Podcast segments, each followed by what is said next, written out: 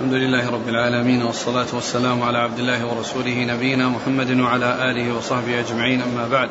فيقول الإمام الحافظ أبو عبد الله بن ماجه القزويني رحمه الله تعالى يقول في سننه باب النهي أن يقال ما شاء الله وشئت قال حدثنا هشام بن عمار قال حدثنا عيسى بن يونس قال حدثنا الأجلح الكندي عن يزيد بن الأصم عن ابن عباس رضي الله عنهما أنه قال قال رسول الله صلى الله عليه وعلى آله وسلم إذا حلف أحدكم فلا يقل ما شاء الله وشئت ولكن ليقل ما شاء الله ثم شئت. بسم الله الرحمن الرحيم الحمد لله رب العالمين وصلى الله وسلم وبارك على عبده ورسوله نبينا محمد وعلى آله وأصحابه أجمعين أما بعد. يقول الإمام ماجد رحمه الله باب النهي أن يقول ما شاء الله وشئت. يعني أنه لا يذكر يعطف غير الله عليه بالواو فيقول ما شاء الله وشئت وإنما يقول ما شاء الله ثم شئت. ما شاء الله ثم شئت يأتي بثم الدالة على التفاوت بين المعطوف والمعطوف عليه. ولا يؤتى بالواو التي تشعر أو التي يظهر منها المساواة. وإن كان ليس هناك مساواة ولكن من ناحية التعبير ومن ناحية اللفظ فيبتعد عن الشيء الذي يكون من هذا القبيل. فيقول ما شاء الله ثم شئت ولا يقول ما شاء الله وشئت. ثم أورد هذا الحديث أن النبي صلى الله عليه وسلم قال إذا حلف أحدكم فلا يقول ما شاء الله وشئت وإنما يقول ما شاء الله ثم شئت. وذكر الحلف هنا ليس بواضح لأن ما شاء الله وشئت ليس في حلف وإنما هو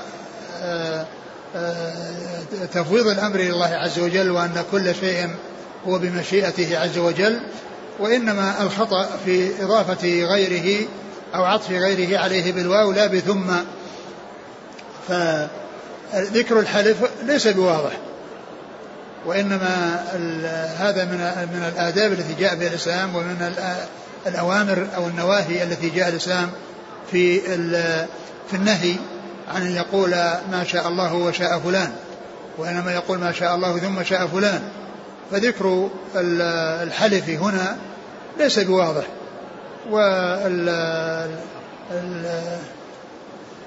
الشارح ذكر يعني كلاما غير واضح في هذا. إيش قال فيه؟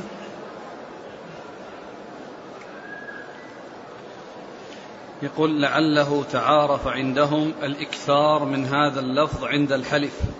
فذكر هذا القيد جريا على المعتاد وإلا يعني ليس بواضح. يعني كونه لعله تعارف عندهم يعني إنهم يحلفون ويضيفون هذا يعني كان المقصود يعني ذكر هذا فهذا ليس بحلف. وأما إن كان المقصود إنهم يقولون آه والله أو ثم يقول ما شاء الله وشئت فهذا يحتاج إلى إثبات وأن هذا موجودا عندهم. لكن هذا يعني هذا اللفظ يعني غير واضح في الحقيقة في ذكر الحلف. إذا حلف أحدكم فليقل ما شاء الله وش... ثم شئت فلا يقل ما شاء الله وشئت وإنما يقول ما شاء الله ثم شئت. فذكر الحلف في هذا ليس بواضح. نعم وهذا الكلام الذي قاله يعني انها إنها تعارف عندهم أنهم عند الحلف يقولون كذا وكذا ما يعني ما ما نعلم وجهه. ولو كان هناك شيء يدل عليه أو أو الفاظ تشعر بهذا لكان له وجه. نعم. قال حدثنا هشام بن عمار. صدوق أخرجه البخاري وأصحاب السنن. عن عيسى بن يونس. وهو ثقة أخرج أصحاب الكتب. عن الأجلح الكندي. وهو صدوق. أخرج البخاري في المفرد وأصحاب السنن. نعم. عن يزيد بن الأصم. وهو ثقة أخرج البخاري في المفرد ومسلم وأصحاب السنن. نعم. عن ابن عباس. نعم. يقول الأخ جاء في حديث آخر قال له بل ما شاء الله وحده. فهل الأولى أن نقول ثم شئت أم نقول ما شاء الله وحده؟ والله هو لا شك أن ما شاء الله وحده هو هو هو, هو الأولى. وكل منهما جاءت به السنة. يعني إذا قال ما شاء الله وحده يعني سائر وهذا فيه آه، قصر الأمر على أن الأمر كله بمشيئة الله عز وجل. وإن أتى باللفظ الآخر وأتى بثم فقد جاءت السنة بهذا. ولكن لا شك أن كل إنسان يقول ما شاء الله وحده يعني لا شك أن هذا فيه تفويض الأمر الله عز وجل وعدم نسبة شيء إليه. فكل منهما سائق ولا شك أن هذا أولى. نعم. قال حدثنا هشام بن عمار قال حدثنا سفيان بن عيينة عن عبد الملك بن عمير عن ربعي بن حراش عن حذيفة بن اليمان رضي الله عنهما أن رجلا من المسلمين رأى في النوم أنه لقي رجلا من أهل الكتاب فقال نعم القوم أنتم لولا أنكم تشركون تقولون ما شاء الله وشاء محمد. وذكر ذلك للنبي صلى الله عليه وسلم فقال أما والله إن كنت لأعرفها لكم قولوا ما شاء الله ثم شاء محمد. ثم ذكر هذا الحديث عن أن رجلا لقي رجلا من أهل الكتاب فقال نعم القوم أنت ورأى أنه أخبره انه أنه رأى في المنام أنه لقي رجلا من أهل الكتاب فقال نعم القوم أنتم إلا أنكم تشركون تقولون ما شاء الله وشاء محمد. فأخبر النبي عليه الصلاة والسلام فقال أما أما؟ أما والله إن كنت لأعرفها لكم. أما والله إن كنت لأعرفها لكم. يعني هذا إن يعني آه، يكون معناها النافية يعني ما كنت أعرفها لكم أو أعرفها منكم فأنبهكم عليها أو يعني آه، أحذركم منها. فقولوا ما شاء الله ما شاء الله ثم شاء محمد. قولوا ما شاء الله ثم شاء محمد. فإن هذه تكون بمعنى النافية. يعني ما كنت أعرف ذلك وما كنت أعلمها منكم. فأنبهكم عليها ولكن قولوا كذا وكذا ولا تقولوا كذا وكذا. نعم. قال حدثنا هشام بن عمار عن سفيان بن عيينة. آه سفيان بن عيينة المكي ثقة أخرج أصحاب الكتب. عن عبد الملك بن عمير. وهو ثقة أخرج له. أصحاب الكتب. عن ربعي بن حراش وهو؟ ثقة أخرج أصحاب الكتب. نعم. عن حذيفة بن اليمان. رضي الله عنهما أخرج أصحاب الكتب.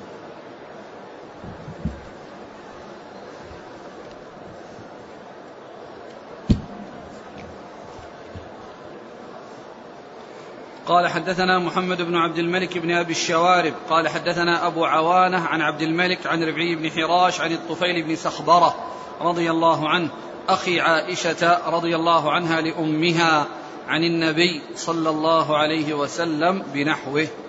نعم الاسناد قال حدثنا محمد بن عبد الملك بن أبي الشوارب. هو؟ صدوق له مسلم والترمذي والنسائي بن ماجه. نعم. عن أبي عوانة الوضاح بن عبد الله اليشكري. ثقة أخرج أصحاب الكتب. عن عبد الملك عن ربعي عن الطفيل بن سخبرة رضي الله عنه أخرج له. ابن ماجه. نعم. قال هنا بنحوه. حديث أطول من هذا. نعم.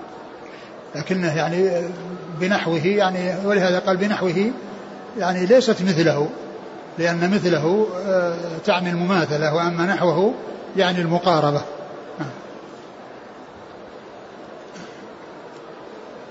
هنا أرسل أحد الإخوة فائدة في ذكر الحديث بطوله. قال آه، أشار إليه ابن ماجه بأنه بنحو ما تقدم وقد ذكره الشيخ محمد بن عبد الوهاب رحمه الله في كتاب التوحيد حيث قال ولابن ماجه عن الطفيل أخي عائشة لأمها قال رأيت كأني أتيت على نفر من اليهود قلت إن قلت إنكم لأنتم القوم لولا أنكم تقولون عزير بن الله قالوا وأنتم لأنتم القوم لولا أنكم تقولون ما شاء الله وشاء محمد. ثم مررت بنفر من النصارى فقلت إنكم لأنتم القوم لولا أنكم تقولون المسيح ابن الله. قالوا وإنكم لأنتم القوم لولا أنكم تقولون ما شاء الله وشاء محمد. فلما أصبحت أخبرت بها من أخبرت. ثم أتيت النبي صلى الله عليه وسلم فأخبرته. قال هل أخبرت بها أحدا؟ قلت نعم. قال فحمد الله وأثنى عليه. ثم قال أما بعد فإن طفيلا رأى رؤيا أخبر بها من أخبر منكم وإنكم قلتم كلمة يمنعني كذا وكذا أن أنهاكم عنها. فلا تقولوا ما شاء الله وشاء محمد ولكن قولوا ما شاء الله وحده. يقول المحقق ابن ماجه لم يسق المتن وهذا متن ابن مردوية ذكره ابن كثير في تفسيره ورواه أحمد في المسند أيضا وهو حديث صحيح. يعني نفس الكلام الطويل هذا؟ نعم. يعني جاء في نفس المسند؟ نعم. وفي نفس ابن مردوية؟ ها؟ المتن قال ابن مردوية. ذكره ابن كثير في تفسيره ورواه أحمد في المسند. آه. يعني كلمة يمنعني أولا ما أدري عن الحديث يعني من ناحية صحته وثبوته آه.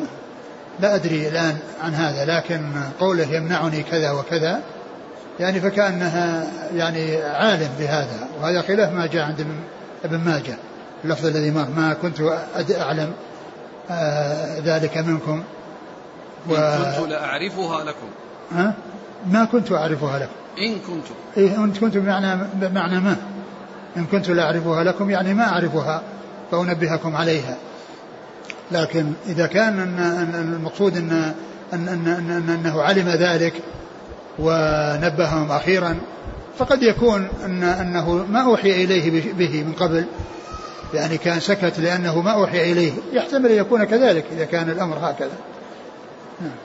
يجتمع الحديثان لو خليناها على الإثبات. نعم. إذا إذا كان على الإثبات يعني كنت لا أعرفها لكم إيش بعدها؟ إن كنت لا أعرفها لكم. قولوا ما شاء الله ثم شاء نعم. نعم. يعني إذا كان أولا ذاك الذي هذا لا أعرف عنه شيء الآن من ناحية الصحة. وإذا كان صحيحا فيتفق معه من حيث الإثبات. ويكون المعنى أنه ما كان يعني أوحي إليه بالمنع من هذا الكلام. نعم. كان كان يمنعني كذا وكذا. إيه أبهم. يعني يمنعني كذا وكذا يعني معناه أنه فيه أنه علم هذا ومنعه ومنعه شيء. يقول السائل قول ما شاء الله وشئت هذا من الشرك الأصغر أم الأكبر؟ لا من الشرك الأصغر. لأن يعني هذا من شرك الألفاظ. يعني كثيرا ما يكون الشرك الأصغر في الألفاظ. مثل ما شاء الله وشاء فلان لولا الله وفلان لولا وغير ذلك من الألفاظ. إذا كان النبي صلى الله عليه وسلم يحذر من هذه الألفاظ فكيف بمن يستغيث به أو يجعل له الدنيا وضرتها؟ هذا أقول هذا هذا هو الشرك الأكبر. الرسول عليه الصلاة والسلام حذر من كل شر يعني سواء كان يعني خفيفا أو, أو, عظيما. ما من خير إلا ودل الأمة عليه وما من شر إلا وحذرها منه. على تفاوت الشرور وعلى تفاوت الخير. كل خير دل الأمة عليه وكل شر حذر الأمة منه. آه، سواء كان معاصي أو شرك أصغر أو شرك أكبر. ولا شك أن الشرك الأكبر هو أظلم الظلم وأبطل الباطل وأعظم ذنب عصي الله عز وجل به. والرسول صلى الله عليه وسلم بين للناس كل خير وحذرهم من كل شر. صلوات الله وسلامه وبركاته عليه. قال رحمه الله تعالى باب من ورى في يمينه. قال حدثنا أبو بكر بن أبي شيبة قال حدثنا عبيد الله بن موسى عن إسرائيل.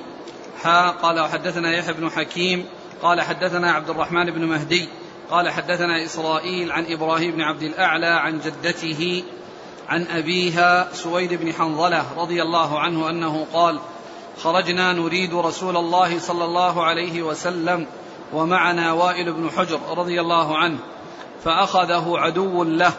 فتحرج الناس أن يحلفوا فحلفت أنا أنه أخي فخلى سبيله. فأتينا رسول الله صلى الله عليه وسلم فأخبرته أن القوم تحرجوا أن يحلفوا وحلفت أنا أنه أخي فقال صدقت المسلم أخو المسلم. ثم قال باب التورية. باب من ورى في يمينه. باب من ورى بيمينه. التورية هي أن يأتي بكلام يريد شيئا والمخاطب المخاطب يفهم شيئا آخر غير الذي آه، أراده المتكلم. هذا يسمى التورية والإنسان يوري إذا اضطر إلى ذلك. إذا اضطر إلى ذلك إذا كان هناك كونه مظلوم وسئل عن شيء وورى وكذلك إذا كان في خطر في كونه آه، كونه مضطر إلى أن يوري فله أن يوري بأن يأتي بكلام يقصد به آه، شيء وهو صادق فيه وغيره يفهم منه شيئا آخر غير الذي أراده المتكلم. والتورية تكون بال تكون بال بالأقوال وبالأفعال. فالرسول عليه الصلاة والسلام كان يوري يعني إذا أراد أن يذهب إلى جهة آه، معينة في الجهاد وأراد أن يخفي فإنه يوري يسأل عن الجهة المقابلة. يسأل عن الطريق في الجهة المقابلة. الطريق في الجهة المقابلة فيظن أو يظن أنه سيذهب إلى هذه الجهة التي كان يسعى عن الطريق فيها. هذا قال تورية لأن الرسول صلى الله عليه وسلم كان يوري في الغزوات يعني حتى لا يصل الخبر إلى الأعداء فيستعدون. فكان إذا أراد غزوة ورى بغيرها. ولكنه في غزوة تبوك ما ورى بل بين للناس أنه سيذهب إلى تبوك لغزو الروم حتى يستعدوا لأن المسافة بعيدة والمسافة والصيف حار. فكان أعلى الناس أنه واستنفرهم. وفي غيرها كان يوري. إذا أراد أن يذهب شمال سأل عن طريق جنوب. فهو يستعد للغزو ويسأل عن جهة المقابلة فيظن الناس أنه سيذهب إلى الجهة التي يسأل عنها. وهو يذهب إلى الجهة المقا... التي ما سأل عنها. هذا قال تورية وكذلك في الألفاظ كونه يأتي بشيء يعني آه لفظا يريد به معنى وغيره يفهم منه معنى آخر. يفهم منه معنى آخر. فهذا أيضا آه سائغ ولكن كما قلت إنما هو للضرورة إنما هو للضرورة أو للشيء الذي آه، السؤال عنه يعني غير صحيح أو غير يعني لا ينبغي الإجابة عليه. يعني إما أن يوري وإما أن ينفي أو يخبر أنه لا يجيب لكن إن ورى وأراد شيئا وغيره, وغيره يفهم شيئا آخر فله ذلك وهذه هي التورية. و فقال هنا ورى بيمينه تورية باليمين لأنه قال يعني إنه أخي وهو ليس أخوه ليس أخوه. يعني ان الأخ يعني في الغالب على على ما يكون من النسب ويطلق أو على الأخوة في الإسلام. ولكن المت... القريب أنه الأخوة من النسب والأخوة في الإسلام كل المسلمين إخوة. يعني إنما المؤمنون إخوة وكل مسلم أخو للمسلم. فإذا أطلق كلمة أخي وهو يريد بها معنى وغيره يفهم معنى آخر فهذا يقال له تورية. ثم ذكر الحديث الذي فيه أن أن أنهم آه، كانوا آه، كانوا في سفر ومعهم وائل بن حجر فأخذه عدو له وتحرج الناس أن يحلفوا وأنني حلفت وقلت إنه أخي. فالنبي فأخبر النبي صلى الله عليه وسلم قال إنما هو أخوك في الإسلام. نعم صدقت صدقت أخو يعني صدقت في قولك أنه أخوك لأنه أخوك في الإسلام. المسلم أخو المسلم. كما جاءت بذلك الحديث عن رسول الله عليه الصلاة والسلام. المسلم أخو المسلم فقال صدقت. فهذا هو معنى المقصود بالتورية لأنه قال أخي والمخاطب يفهم أنه أخوه من النسب وهو يريد الأخوة في الإسلام التي هي عامة لكل أحد وليست خاصة بأحد دون أحد.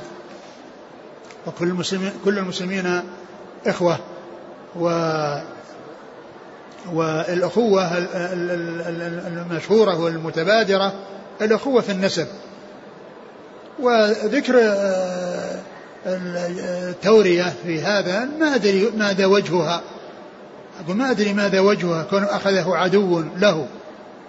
يعني مناه ثم يخلصونه بالتورية. ما أدري وجه يعني هذا التخليص بكونه أخوه إذا قال أنه أخوه. مع أنه قال هو أخذه عدو له. عدو له. قد يكون ذلك العدو يعرفه. فإذا كان يعرفه فكيف يخلصه بأن يقول أحد أنه أخوه؟ نعم. اللهم إلا أن يكون من طريق الشفاعة يعني والاستعطاف وأن هذا أخي ولا أريد أن أذهب بدونه. إذا كان هذا بهذا المعنى ممكن يعني من, من ناحية الشفاعة.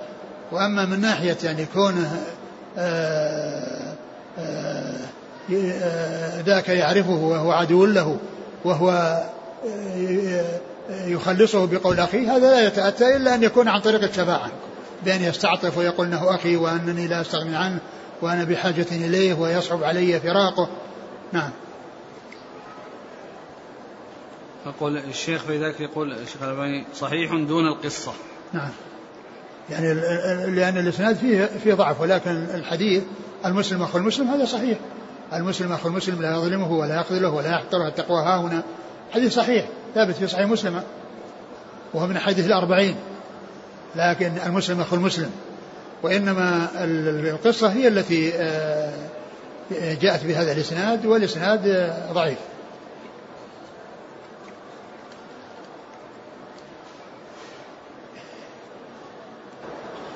قال حدثنا أبو بكر بن أبي شيبة ثقة أخرج أصحاب الكتب إلى الترمذي. عن عبيد الله بن موسى ثقة أخرج أصحاب الكتب. عن إسرائيل. ثقة أخرج أصحاب الكتب. حا قال وحدثنا يحيى بن حكيم.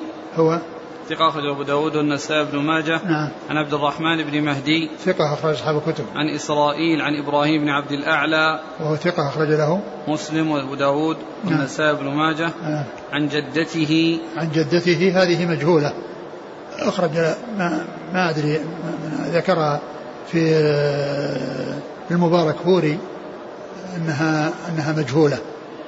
لكن ما وجدت لها ترجمة في التقريب؟ وجدت لها شيء؟ لا. نعم. عن أبيها سويد بن حنظلة. رضي الله عنه أخرج له؟ أبو داود بن ماجه. نعم. يقول الأخ ما الفرق بين التورية والتقية؟ التقية آه، يعني آه، التورية يعني يوري في الكلام.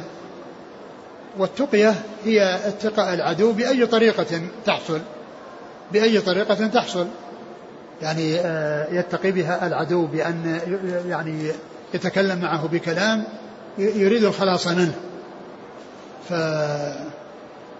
وهذه إنما تكون بالخوف التي هي التقية. يعني لا يعني كونه يوري من أجل اتقاء الشر. وأما التورية فتكون يعني وقد تكون يعني في أمر يخاف وقد تكون يعني في شيء سؤال ما يصح الإجابة عليه. سؤال ما يصح الإجابة عليه. وإن لم يكن فيه خوف. نعم. كأن التورية أعم من التقية. نعم.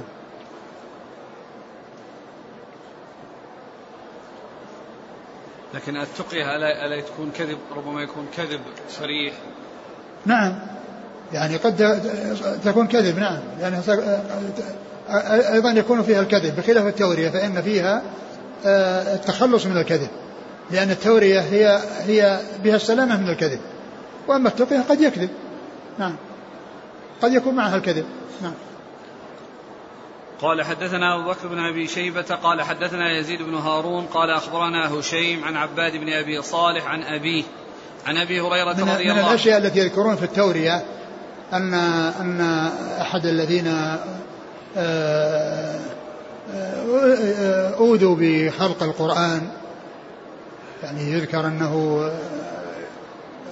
يعني أوذي أو عذب أو أريد تعذيبه على خلق القرآن القول بخلق القرآن فور فقال أشهد أن التوراة والإنجيل والزبور والقرآن هؤلاء مخلوقات ويشير بأصابعه الأربعة. يعني هؤلاء مخلوقات. يعني هم يفهمون أن التوراة والإنجيل والقرآن والزبور وهو يريد الأربع الأصابع التي يشير بها. هذه تورية قال. نعم قال حدثنا أبو بكر بن أبي شيبة قال حدثنا يزيد بن هارون قال أخبرنا هشيم عن عباد بن أبي صالح عن أبيه عن أبي هريرة رضي الله عنه أنه قال قال رسول الله صلى الله عليه وسلم إنما اليمين على نية المستحلف. ثم ذكر هذا الحديث إنما اليمين على نية المستحلف. يعني وهذا إنما يكون في, في الأمور التي فيها حقوق وفيها يعني المستحلف يعني المستحلف محق فليس له أن يوري الذي هو المستحلف؟ مثل مثل مثل الحلف عند القاضي. الحلف عند القاضي ما يحلف يوري وإنما يعني على نية المستحلف. يعني وليس على مراد. والمستحلف يريد شيء معين ما يريد شيء يورى عنه. يورى عنه بغيره. فاليمين على نية المستحلف. وهذا في, في الشيء الذي ليس فيه تورية. أما الذي تصلح فيه التورية فليس بلازم أن يكون على نية المستحلف. يمكن الإنسان أن يحلف على شيء على غير نية المستحلف في التورية. وأما في أمور آه، محق في حق بأن يدعي عليه ثم لا يأتي ما يستطيع الشهود ثم يطلب منه أن يحلف يحلف على أنه ما عنده شيء يعني من هذا من, من هذا الذي يطالبه به. فهو على نية المستحلف وهذا في الأمور التي لا تصلح فيها التورية. أما الشيء الذي تصلح فيه التورية فيمكن أن يكون على غير نية المستحلف وإنما على نية الحالف. نعم. قال حدثنا أبو بكر بن أبي شيبة. نعم. إيش قلنا في التخريج له؟ من خرج له؟ أبو بكر بن شيبة. أصحاب الكتب إلى الترمذي. عن يزيد بن هارون.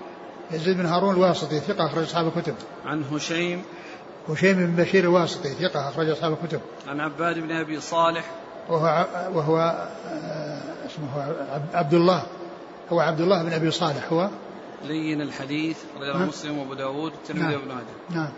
عن أبيه أبو صالح السمان ثقة أخرج أصحاب الكتب. عن أبي هريرة. نعم. قال حدثنا عمرو بن رافع قال حدثنا هشيم قال أخبرنا عبد الله بن أبي صالح عن أبيه عن أبي هريرة رضي الله عنه أنه قال قال رسول الله صلى الله عليه وسلم يمينك على ما يصدقك به صاحبك. ثم ذكر الحديث وهو بمعنى الأول لأن قوله على نيه المستحلف قال يمينك على ما يصدقك به صاحبك يعني اللي هو المستحلف فهذا يعني مختلف من حيث اللفظ ولكنه من حيث المعنى متفق. يمينك على ما يصدقك به صاحبك أي المستحلف. نية اليمين على نية المستحلف. يعني وليست على نية الحالف. يعني حيث لأن الحالف يمكن أن يوري. والحديث ذكره بإسنادين. الإسناد الأول ذكر ذكره باللقب الذي هو عباد. وفي الإسناد ذكره بالاسم الذي هو عبد الله عبد الله بن أبي صالح. لقبه عباد. لأن الألقاب تكون منحوتة من الأسماء. يعني عباد بن عبد الله ودحيم بن عبد الرحمن. نعم. قال حدثنا عمرو بن رافع هو؟ ثقة أخرجه ابن ماجه. نعم. عن هشيم عن عبد الله بن أبي صالح عن أبيه عن أبي هريرة. نعم. يقول السائل إذا طولب الموري بالحلف فهل يحلف؟ يحلف على على التورية نعم. إحنا قلنا إحنا الآن الباب هو في الحلف مع التورية. الآن الباب الذي معنا هو الحلف مع التورية. فالإنسان إذا حلف على شيء آه، هو له أن يوري فيه وحلف على نيته فله ذلك. نعم. وأما قوله على ما يصدقك به صاحبك؟ لا هذا ما يكون إلا في الأمور التي آه، فيها حق وليس الإنسان أن يوري فيها.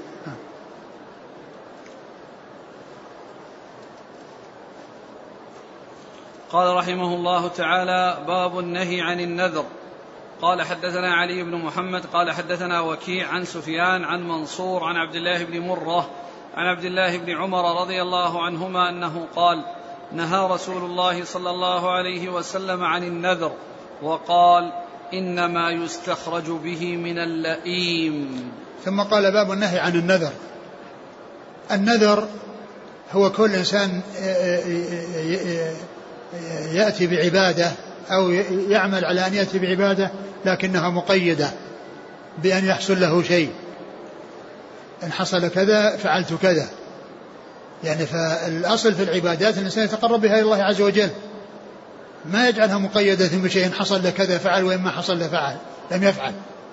وإنما يحسن الإنسان ويعمل الأعمال الصالحة قصدا وابتداء يرجو ثواب الله. ولا يعلق الأمر بأمر يحصل له إما تحصيل خير أو دفع شر. إما تحصيل خير وإما دفع شر. إن حصل كذا فلله علي كذا إن سلمت من كذا إن شفاني الله كذا. الإنسان يتصدق. هذه الصدقة وهذه العبادة التي يتقرب بها الله عز وجل يأتي بها ابتداء تقرب إلى الله عز وجل. ما يجعلها مقيدة بأمر يحصل له إن حصل فعل وإن لم يحصل لم يفعل. لأن هذا هذا وجه النهي لأن الإنسان لا يأتي بالعبادة رغبة فيها ابتداء وإنما يأتي بها مشروطة ومقيدة بقيد وهو أن يحصل له ذلك الذي يريده. إن شفى الله مريضي لأفعلن كذا. هو كل شيء بقضاء الله وقدره. والإنسان يتقرب إلى الله عز وجل بالأعمال الصالحة ابتداء والصدقة من أسباب دفع البلاء. اتقوا النار ولو بشق ثمرة فالإنسان يتصدق ابتداء غير كونه لا يقدم ابتداء وإنما آه، يقيد ذلك ثم إذا حصل له ما يريد صعب عليه إخراج ذلك الذي نذره. ولهذا قال آه، إنما إنما يستخرج به من اللئيم هذا فاضل البخيل لأن البخيل ما يأتي بالشيء مبادرة وإنما يقيده بشيء. ثم إذا قيد قيده بشيء وحصل له عند الإخراج يصعب عليه ذلك. يعني عنده آه، ليس عنده رغبة. يعني آه، عنده رغبة في الإبقاء على الشيء الذي. فيكون سببا في الاستخراج من البخيل. وهو لا يأتي بخير. لأن الخير هو الذي يحصل قصده ابتداء. هو تقرب من الله عز وجل دون أن يكون معلقا بشيء يحصل له من الله. إن عملت لي كذا عملت لك كذا. يعني يعامل الله بالمقابل. فهذا هو وجه يعني كراهيته وجه النهي عنه. ثم أيضا من ناحية أخرى وهو أنه عند النهاية ما يكون منشرح الصدر للتنفيذ.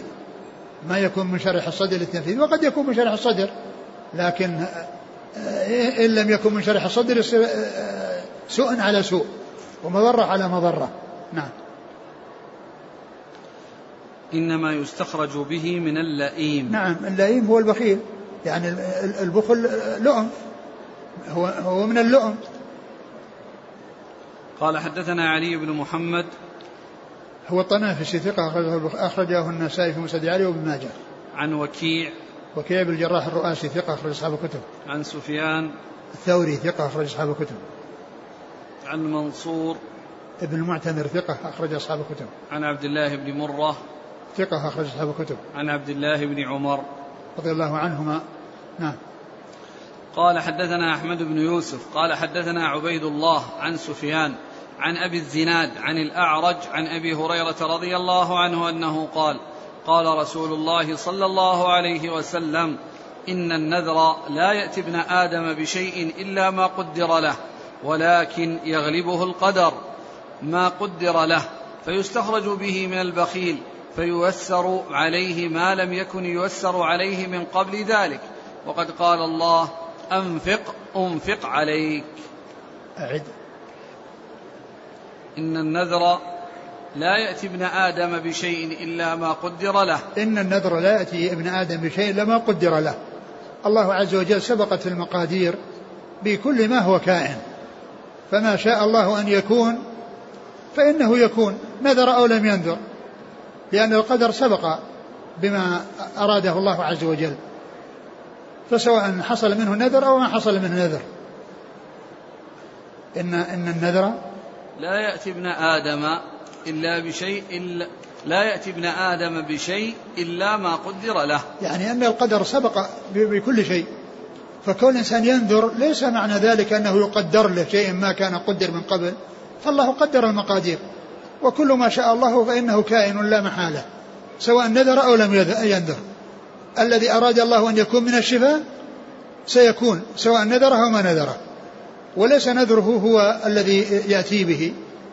فالله عز وجل قدر الشفاء فيحصل بدون نذر. يحصل بدون نذر. لأن الله قدر أن يكون أن أن أن, أن يكون حصل يحصل هذا الشيء. فالنذر لا يغير القدر ولا يحصل به تغيير القدر بل الذي قدر الله هو كائن. وإنما النذر يحصل فيه هذا الإخراج من البخيل على وجه يعني لا يرغب فيه ابتداء وإنما يرغبه في المقابل. نعم إن النذر لا, لا, لا. يأتي ابن آدم بشيء إلا ما قدر له ولكن يغلبه القدر. ولكن يغلبه القدر اللي بعدها. ما قدر له. يعني يغلبه يعني يحصل الذي قدر الله عز وجل وهو الذي ما قدر لهذا الإنسان مما أراده فإنه يقع سواء نذر ولا ما نذر. سواء نذر ليس النذر هو الذي يغير الوضع ويغير الحكم. فالحكم سابق من الله عز وجل بالشيء الذي قدر ولكن الذي حصل بالنسبة للبخيل أنه يخرج شيئا لا يريد إخراجه وإنما حصل إخراجه بسبب كونه نذرا بكونه نذر وتحقق له ما يريد مع أن هذا الذي تحقق هو بقضاء الله وقدره. ليس القدر ليس النذر هو الذي غير القدر وأتى به وإنما القدر حصل وفقا لما شاء الله عز وجل. فيكون البخيل لا يخرج المال ولكن ييسر له أن يجود به من أجل أنه علق البذل على على على على شيء يريده وهو الشفاء مثلا وهو الشفاء مثلا ولكن ييسر له. يعني معناه أنه يحصل له الرغبة ويحصل له الإقبال على ذلك الشيء بسبب أنه نذر. وإلا فهو بدون النذر لا يخرج شيئا. ومن البخلاء من عند التنفيذ أيضا يحصل منه أيضا التلكؤ والتباطؤ وعدم الحرص على التنفيذ. نعم. فيستخرج به من البخيل فييسر عليه ما لم يكن ييسر عليه من قبل ذلك. نعم يعني يستخرج به من البخيل النذر فييسر عليه بأن يبذل المال. يعني بمناسبة أن حصل له ما يريد من الذي نذره وقد حصل ذلك بقضاء الله وقدره ما لم يكن ميسرا له قبل ذلك يعني قبل أن ينذر يعني كونه يعني ينفق ابتداء ويعطي ابتداء يعني يحصل له عند حصول آه، الشيء الذي علق البذل عليه بإقدامه وبذله ما لم يكن حاصلا له ابتداء. ثم قال وقد قال الله أنفق أنفق عليك. وقد قال الله عز وجل أنفق أنفق عليك. يعني بدون تقييد بنذر. الإنسان ينفق ويحسن والله تعالى يثيبه ويجازيه. يعني الجزاء من جنس العمل ينفق فينفق عليه يحسن فيحسن الله إليه. فيكون ذلك ليس معلقا بشيء. وإنما هو التقرب إلى الله عز وجل. يرجو ثواب الله ويخشى عقاب الله فيحصل منه فعل الخير والله تعالى يجازيه على الإحسان إحسانا. لأن الجزاء من جنس العمل وقد جاء في نصوص كثيرة الجزاء من جنس العمل؟ انفق انفق عليك من يسر على معسر يسر الله يسر الله عليه في الدنيا والآخرة ومن ستر مسلم الله في الدنيا من هل جزاء الإحسان إلا الإحسان؟ نعم. قال حدثنا أحمد بن يوسف. هو؟ ثقة أخرجه مسلم وداود والنسائي بن ماجه. عبيد الله. بن موسى. نعم. ثقة أخرج أصحاب الكتب. نعم. عن سفيان عن أبي الزناد. أبو الزناد هو عبد الله بن ذكوان المدني. ثقة أخرج أصحاب الكتب. عن الأعرج. الأعرج عبد الرحمن بن هرمز. ثقة أخرج أصحاب الكتب. عن أبي هريرة. نعم. آه ذكرتم وجه النهي آه، عن النذر إذا كان معلقا. ما حكم النذر إذا كان دون تعليق؟ لو قال شخص لله علي أن أصوم غدا هل يدخل في النهي؟ لا هذا ما يدخل في النهي لأنه ما علق على شيء وإنما ألزم نفسه ألزم نفسه حتى يعني آه، يتمكن حتى يجتهد بالتحقيق. لكن هذاك النذر هو الذي يكون فيه آه، تعليق بشيء. وأما كون الإنسان يحلف على خير أو ينذر خيرا دون معلق هذا من حرصه على أن ألا يفوته ذلك الشيء آه، ما ذكرتموه من يعني تعليق بعض الأفعال الطيبة كالتصدق أو كذا على حصول شيء نعم. هل يشبهه ما يفعله بعض الناس من الطاعات بنية الاستشفاء مثل الذهاب للعمرة أو كثرة الاستغفار بنية أن يشفى أو أن يحصل له الولد أو الرزق؟ لا إذا كان إذا كان نوى يعني آه، طاعة الله عز وجل والتقرب إليه ونوى أيضا أن يحصل له آثار ذلك ما في بأس. لكن كون قصده الدنيا فقط وأنه لا يفكر إلا بالدنيا ولا يفكر بشيء آخر هذا هو المحذور.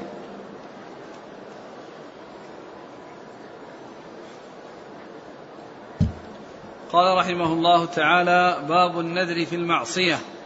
قال حدثنا سهل بن أبي سهل قال حدثنا سفيان بن عيينة قال حدثنا أيوب عن أبي قلابة عن عمه عن عمران بن الحسين رضي الله عنهما أنه قال قال رسول الله صلى الله عليه وعلى آله وسلم لا نذر في معصية ولا نذر فيما لا يملك ابن آدم. ثم ذكر باب النذر في المعصية. باب النذر في المعصية أنه لا يجوز. لا يجوز الإنسان أن ينذر معصية وإنما المعاصي يجب عليه اجتنابها والحذر منها. الحذر منها فلا ينذر يعني آه، فعل معاصي. قال الناظر لا نظر في معصية الله. الرجحي لا نظر في معصية ولا فيما لا يملك ابن آدم. وإنما يكون النذر في الطاعة وفيما يملكه ابن آدم. فلا يكون في معصية الله عز وجل ولا يكون في شيء لا يملكه ابن آدم وإنما يكون في طاعة الله لا في معصية الله ويكون في شيء يملكه ابن آدم ليس في شيء لا يملكه. هذا إذا إذا إذا حصل النذر مع أن النذر ما كان ينبغي كما عرفنا النذر لا يأتي بخير لكنه إذا حصل فيكون في طاعة لا يكون في في, في معصية. نعم. قال حدثنا سهل بن أبي سهل هو؟ صدوق رجل ابن ماجه. نعم. عن سفيان بن عيينة عن أيوب. أيوب بن أبي تميم السختياني ثقة أخرج أصحاب الكتب. عن أبي قلابة وعبد الله بن زيد الجرمي ثقة أخرج أصحاب الكتب. عن عمه أبو المهلب هو ثقة أخرج البخاري المفرد ومسلم وأصحاب السنن. نعم. عن عمران بن الحصين. أخرج له أصحاب الكتب. قال حدثنا أحمد بن عمرو بن السرح المصري أبو الطاهر. قال حدثنا ابن وهب قال أخبرنا يونس عن ابن شهاب عن أبي سلمة عن عائشة رضي الله عنها أن رسول الله صلى الله عليه وسلم قال لا نذر في معصية وكفارته كفارة يمين. أعد أعد الإسناد قال حدثنا أحمد بن عمرو بن السرح المصري أبو الطاهر. قال حدثنا ابن وهب. قال أخبرنا يونس عن ابن شهاب عن أبي سلمة عن عائشة رضي الله عنها أن رسول الله صلى الله عليه وسلم قال لا نذر في معصية وكفارته كفارة يمين. ثم ذكر يعني هذا الحديث عن عن أبي هريرة عن عائشة. عن عائشة ام رضي الله عنها أن النبي صلى الله عليه وسلم قال لا نذر في معصية وكفارته كفارة يمين. قال لا نذر في معصية هذا مثل الذي قبله لا نذر في معصية. يعني هذه الجملة الأولى من الجملتين الواردتين في الحديث الأول لا نذر في معصية. وكفارته كفارة يمين. يعني كفارة النذر كفارة اليمين. كفارة النذر كفارة اليمين يعني إذا لم يحصل الشيء الذي نذره. أو لم يعني ينفذ الشيء الذي نذره فإن عليه أن يكفر كفارة يمين. ولا نذر في معصية الله هذا جاء في الحديث السابق. وكفارته كفارة يمين مطلقة يعني ذكر آه، أن أن النذر كفارة كفارة يمين. جاء في صحيح مسلم عن عقبة بن عامر رضي الله تعالى عنه أنه قال أن النبي صلى الله عليه وسلم قال كفارة النذر كفارة اليمين. كفارة النذر كفارة اليمين. فهذه جملة مستقلة ثابتة وهذه جملة مستقلة ثابتة. ولكن إذا إذا كان النظر لمعصية فهل يعني فيه كفارة؟ يعني أولا لا يجوز يجوز تنفيذ المعصية. من نذر أن يعصي الله فلا يعصيه ولكن هل هل عليه كفارة أو ليس عليه كفارة؟ يعني هذا الحديث بعمومه يدل على أن عليه كفارة. لكن جاء حديث آخر يعني يوضح ذلك ذكره الشيخ ناصر وعزاهل بن الجارود. وأن أن أن, أن النذر يعني منه ما هو من الشيطان وأن الإنسان لا يفي به وعليه كفارة يمين. لا يفي به وعليه كفارة يمين. فيكون يعني فيما يتعلق بكون المعصية كونه نذرها أولا لا يجوز أن ينفذها ثم إن عليه كفارة يمين كما يعني آه، يفهم من إطلاق هذا الحديث بعد ذكر آه، ذكر الجملة التي كفارة كفارة يمين والحديث الذي فيه التنصيص على أن النذر منه ما يكون من الشيطان أو يكون للشيطان وأن الإنسان لا يفي به وأن عليه كفارة يمين. نعم. قال حدثنا أحمد بن عمرو بن الصرح المصري. هو ثقة أخرجه مسلم. وأبو داود والنسائي بن ماجه. نعم. عن ابن وهب عبد الله بن وهب المصري ثقة أخرج أصحاب الكتب. عن يونس. يونس بن يزيد الأيلي ثقة أخرج أصحاب الكتب. عن ابن شهاب عن أبي سلمة. محمد بن مسلم بن شهاب الزهري ثقة أخرج أصحاب الكتب. وأبو سلمة بن عبد الرحمن هو آه ثقة أخرج أصحاب الكتب. وقد تكلم في رواية الزهري عن آه، عن أبي سلمة في هذا الحديث. و وقيل إن بينه وبينه واسطة و آه، وسواء يعني آه، صح أو ما صح إلا أن الذي فيه دل عليه أحاديث أخرى. نعم.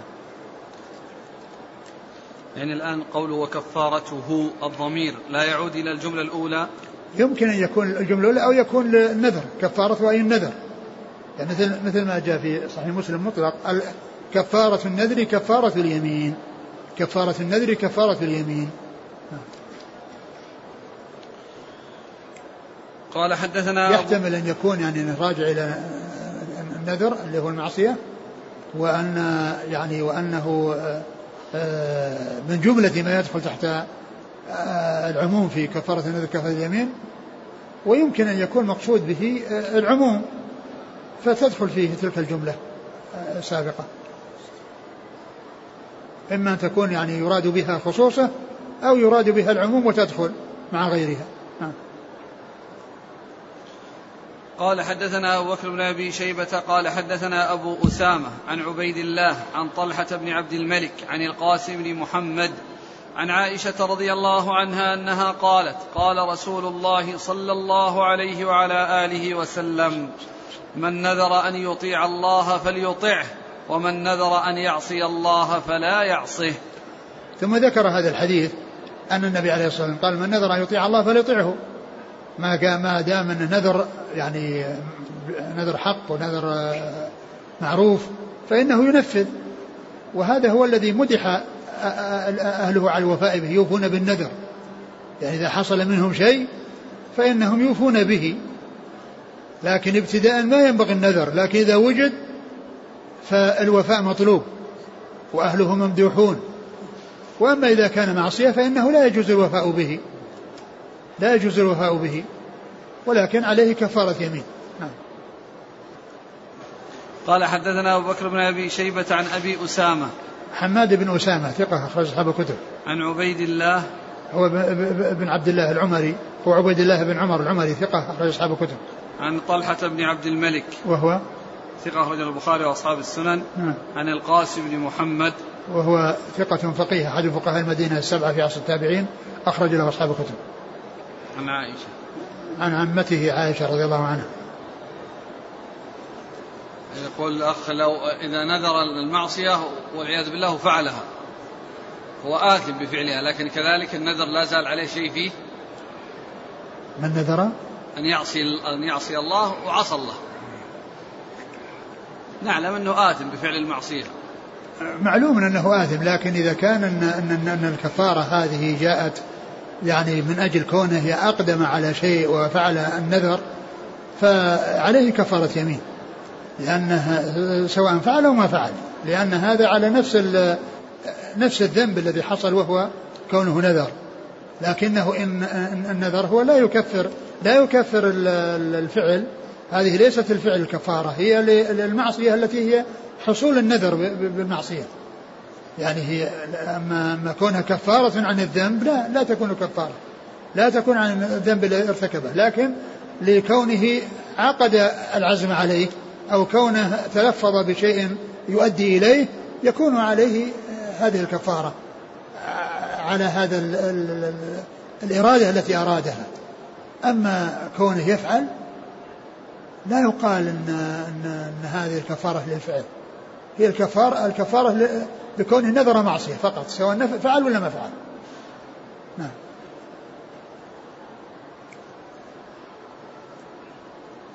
قال رحمه الله تعالى باب من نذر نذرا ولم يسمه. قال حدثنا علي بن محمد قال حدثنا وكيع قال حدثنا إسماعيل بن رافع عن خالد بن يزيد عن عقبة بن عامر الجهني رضي الله عنه أنه قال قال رسول الله صلى الله عليه وسلم من نذر نذرا ولم يسمه فكفارته كفارة يمين.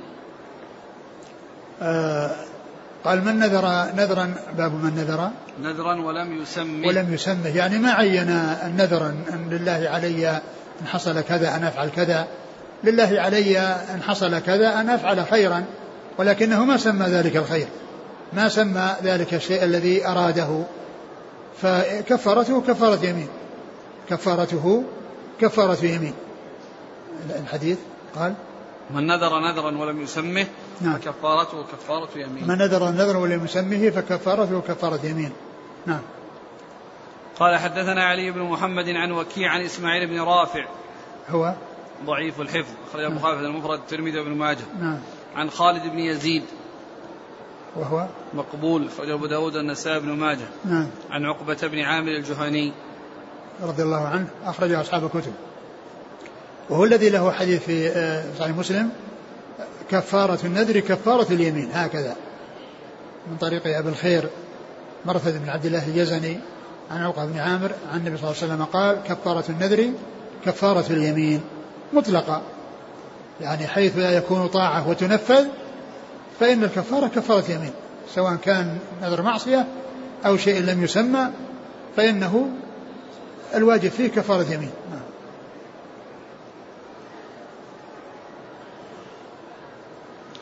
قال حدثنا هشام بن عمار قال حدثنا عبد الملك بن محمد الصنعاني قال حدثنا خالدة بن مصعب عن بكير بن عبد الله بن الأشج عن كريب عن ابن عباس رضي الله عنهما عن النبي صلى الله عليه وسلم أنه قال من نذر نذرا ولم يسمه فكفارته كفارة يمين ومن نذر نذرا لم يطقه فكفارته كفارة يمين ومن نذر نذرا أطاقه فليف به.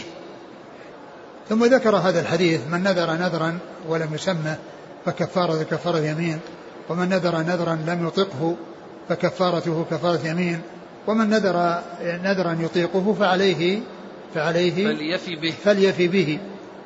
يعني ما دام أنه داخل تحت قدرته سواء كان صياما أو صدقة أو غير ذلك فإنه يفي بالنذر. وأما إذا كان شيء لا يطيقه فعليه كفارة يمين وإذا كان لم يسمه فعليه كفارة يمين. قال حدثنا هشام بن عمار عن عبد الملك بن محمد الصنعاني. هو؟ لين الحديث أخرجه أبو داود والنسائي بن ماجه. نعم. عن خارجة بن مصعب. وهو متروك. أخرج له. الترمذي وابن ماجه. نعم. عن بكير بن عبد الله بن الأشج وهو؟ ثقة أخرجه أصحاب الكتب. نعم. عن كريب عن ابن عباس. كريب من ابن عباس ثقة أخرج أصحاب الكتب. قال الشيخ ضعيف جدا والصحيح موقوف. نعم ضعيف جدا يعني بسبب خارجة. خارجة خارجة. نعم خارجة نعم بن لأنه متروك. نعم. والصحيح موقوف على ابن عباس. نعم لكن آه آه الذي فيه يعني الأول الجملة الأولى في الحديث الأول وكذلك أما كلمة يعني لا ينظر فيما لا يملك فهي التي لا نعرف يعني شيء يعني يعني في ما, الحديث. ما في ما لا. ما نعرف حديث مرفوع فيها. فيكون من قبيل الموقوف. ومعلوم أنها ما دام أنه لا يطيقه فلا يمكن تنفيذه فإذا ما فيه إلا الكفارة كفارة يمين مثل النظر المعصية الذي لا يجوز له أن يفعل حقه وعليه كفارة يمين فكذلك هذا شيء لا يطيقه عليه كفارة يمين لأن قوله عموم قوله صلى الله عليه وسلم كفارة النذر كفارة كفارة يمين مطلق في كل نذر. إلا النذر الذي أطاقه الذي هو طا- طاعة وفعله فإنه يكون فعل المنذور وليس عليه كفارة. الحديث اللي قبله يقول صحيح دون قوله ولم يسمه؟ نعم لأنها مطلق يعني نذر مطلق. يعني كلمة لم يسمه ما جاءت ما ثبتت في الحديث ذاك. وإنما يعني يعني بدون من نذر نذرا يعني نعم. فكفارة كفارة. يعني نعم. يعني حيث يعني لا يكون يعني معينا يعني يأتي به. فيكون هذا يشمل كل شيء كل شيء لا يمكن الوفاء به. عموما من نذر نذرا فكفارة كفارة يمين يعني يشمل على كل شيء ما كل شيء ما استطاع أن ينفذه. سواء كان قادرا عليه ولم يفعل أو كان عاجزا عنه أو نذر معصية. فكفارة يمين قال رحمه الله تعالى باب الوفاء بالنذر. قال حدثنا أبو بكر بن أبي شيبة قال حدثنا حفص بن غياث عن عبيد الله بن عمر عن نافع عن ابن عمر عن عمر بن الخطاب رضي الله عنهما أنه قال نذرت نذرا في الجاهلية فسألت النبي صلى الله عليه وسلم بعدما أسلمت. فأمرني أن أوفي بنذري. ثم باب؟ الوفاء بالنذر. باب الوفاء بالنذر. الوفاء بالنذر مطلوب. وقد مدح الله عز وجل عليه في قوله يوفون بالنذر. يوفون بالنذر. وأورد حديث عمر رضي الله عنه أنه نذر نذرا في الجاهلية. فسأله النبي صلى الله عليه وسلم بعدما أسلم فقال أوفي بنذرك. وقد جاء في الأحاديث أنه نذر اعتكاف ليلة يوما أو ليلة في المسجد الحرام كما جاء في الصحيحين. وقد سبق أن مر الحديث في الاعتكاف وأنه نذر أن يعتكف ليلة أو يوما فأمره النبي صلى الله عليه وسلم أن يوفي بنذره. فهذا يدل على الوفاء بالنذر. نعم. قال حدثنا أبو بكر بن أبي شيبة عن حفص بن غياث. ثقة أخرج أصحاب الكتب.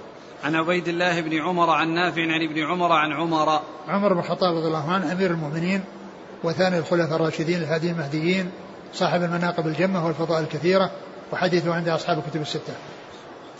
قال حدثنا محمد بن يحيى وعبد الله بن إسحاق الجوهري. قال حدثنا عبد الله بن رجاء. قال أخبرنا المسعودي عن حبيب بن أبي ثابت عن سعيد بن جبير عن ابن عباس رضي الله عنهما أن رجلا جاء إلى النبي صلى الله عليه وسلم فقال يا رسول الله إني نذرت أن أنحر ببوانة. فقال في نفسك شيء من أمر الجاهلية؟ قال لا قال أوف بنذرك. ثم ذكر آه، باب. نفس الباب نفس الباب. بالنذر. باب الوفاء بالنذر. يعني أن الوفاء بالنذر إذا كان طاعة فإنه يوفى به. وأما إذا كان فيه محذور أو شيء يعني لا يجوز فإنه لا لا يوفى به. فأورد هذا الحديث أن أن أن رجلا جاء النبي صلى الله عليه وسلم فقال يا رسول الله إني نذرت أن أنحر ببوانة. إني نذرت أن أنحر ببوانة ينحر إبلا في مكان معين يقال له بوانة. فقال النبي صلى الله عليه وسلم في, في نفسك شيء؟ من أمر الجاهلية. في نفسك شيء من أمر الجاهلية؟ يعني أنك تريد يعني شيئا من أمر الجاهلية وأن هذا البلد فيه شيء يتعلق بالجاهلية أو من أمر الجاهلية؟ قال لا. قال, قال لا قال فأوفي بنذرك. لأنه ما دام أنه يعني نذر أنه آه، ينحر أو يتقرب إلى الله قربة في بلد معين يتصدق بمال في المكان الفلاني أو يذبح يعني آه، ناقة في المكان الفلاني يوزعها على الفقراء والمساكين في ذلك المكان.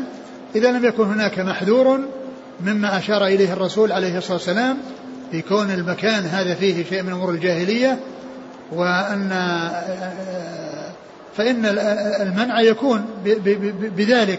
وأما إذا لم يكن هناك شيء من هذا فهي قربة يجب الوفاء بها. نعم.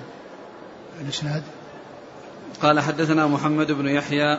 الذهلي ثقة أخرجه البخاري وأصحاب السنن. وعبد الله بن إسحاق الجوهري. هو؟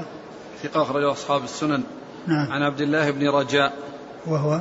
صدوق يهم قليلا أخرجه البخاري وأبو داود في الناسخ والنسائي وابن ماجه. نعم. عن المسعودي. نعم. هو؟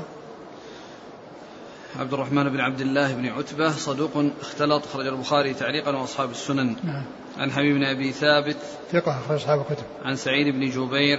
ثقة أخرج أصحاب الكتب. عن ابن عباس. نعم. قال حدثنا أبو بكر بن أبي شيبة قال حدثنا مروان بن معاوية عن عبد الله بن عبد الرحمن الطائفي عن ميمونة بنت كردم اليسارية رضي الله عنها أن أباها لقي النبي صلى الله عليه وسلم وهي رديفة له. فقال إني نذرت أن أنحر ببوانة. فقال رسول الله صلى الله عليه وسلم هل بها وثن؟ قال لا. قال أوف بنذرك. ثم ذكر الحديث آه، عن صفية ميمونة بنت ميمونة بنت كردم نعم. رضي الله عنها أنها كانت راكبة مع أبيها رديفة له فسأله أبوها أنه نذر أن ينحر إبلا ببوانة. قال هل فيها؟ فيها شيء من أمر الجاهلية؟ هل فيها وثن؟ نعم. قال لا. هل فيها وثن؟ قال لا. قال أوفي بنذرك. يعني أنه ما دام أنه ليس فيها شيء يتقرب به إلى غير الله عز وجل بأوثان أو شيء من أمور الجاهلية فإنه نذر طاعة ويجب الوفاء به. فقال أوفي بنذرك. نعم. قال حدثنا أبو بكر بن أبي شيبة عن مروان بن معاوية. الفزاري وهو ثقة أخرج أصحاب الكتب. نعم. عن عبد الله بن عبد الرحمن الطائفي. وهو صدوق يهم وي صدوق يخطئ ويهم. نعم. أخرجه البخاري في المفرد ومسلم وأبو داود الترمذي في الشمائل والنسائي بن ماجه. نعم. عن ميمونة بنت كردم. رضي الله عنها أخرج لها. أبو داود بن ماجه. نعم. قال حدثنا أبو بكر بن أبي شيبة قال حدثنا ابن دكين عن عبد الله بن عبد الرحمن عن يزيد بن, مق بن مقسم. عن ميمونة بنت كردم رضي الله عنها عن النبي صلى الله عليه وسلم بنحوه. قال حدثنا أبو بكر بن أبي شيبة عن ابن دكين. هو الفضل بن دكين أبو نعيم ثقة أخرج أصحاب الكتب. عن عبد الله بن عبد الرحمن عن يزيد بن مقسم. وهو؟ مقبول أخرجه ابن ماجه. نعم. عن ميمونة بنت كردم. نعم. باب من مات وعليه نذر. والله تعالى أعلم وصلى الله وسلم وبارك على عبده ورسوله نبينا محمد. وعلى آله وأصحابه أجمعين. جزاكم الله خيرا وبارك الله فيكم. ألهمكم الله الصواب ووفقكم للحق. نفعنا الله بما سمعنا وغفر الله لنا ولكم وللمسلمين أجمعين. آمين. اليوم ما شاء الله عشرين حديث. ها؟ 17 حديث. لا أقل. عاد الأخطاء العاد. لا بس يمكن اللي فيه نحوه يمكن معدود يقول السائل هل يجوز تخصيص هذه الليلة بالسلام على النبي صلى الله عليه وسلم وزيارة قبره أو كثرة الصلاة والسلام عليه لأنها ليلة الثانية عشر من ربيع الأول؟ لا تخص تلك الليلة بشيء دون الليالي بل الذي كان يعني يفعل في جميع الليالي من الصلاة والسلام على الرسول صلى الله عليه وسلم وجميع الأعمال الصالحة لا تميز على غيرها. لأنه ليس هناك شيء يدل على تمييزها. ما فعل ذلك رسول الله صلى الله عليه وسلم ولا أصحابه ولا أصحاب القرون الثلاثة. ما خصوها بشيء ولا عملوا يعني شيئا من الاحتفالات بمثل هذه المناسبة. والخير كل الخير في اتباع الرسول عليه الصلاة والسلام وما جاء به من الحق والهدى والسير على ما سار عليه سلف الأمة من الصحابة ومن سار على نهجهم. ومحبة الرسول صلى الله عليه وسلم تكون باتباعه وبالحرص على معرفة السنن وتطبيقها آه، اقتداء برسول الله عليه الصلاة والسلام وتنفيذا لما جاء به من الأوامر وانتهاء عما جاء عنه من النواهي صلوات الله وسلامه وبركاته عليه. والرسول عليه الصلاة والسلام يجب أن يطاع فيما يأمر به وينتهى عما ينهى عنه. ويصدق جميع أخباره وأن تكون العبادة لله عز وجل طبقا لما جاء به عليه الصلاة والسلام. كما قال الله عز وجل قل إن كنتم تحبون الله فاتبعوني يحببكم الله ويغفر لكم ذنوبكم والله غفور رحيم.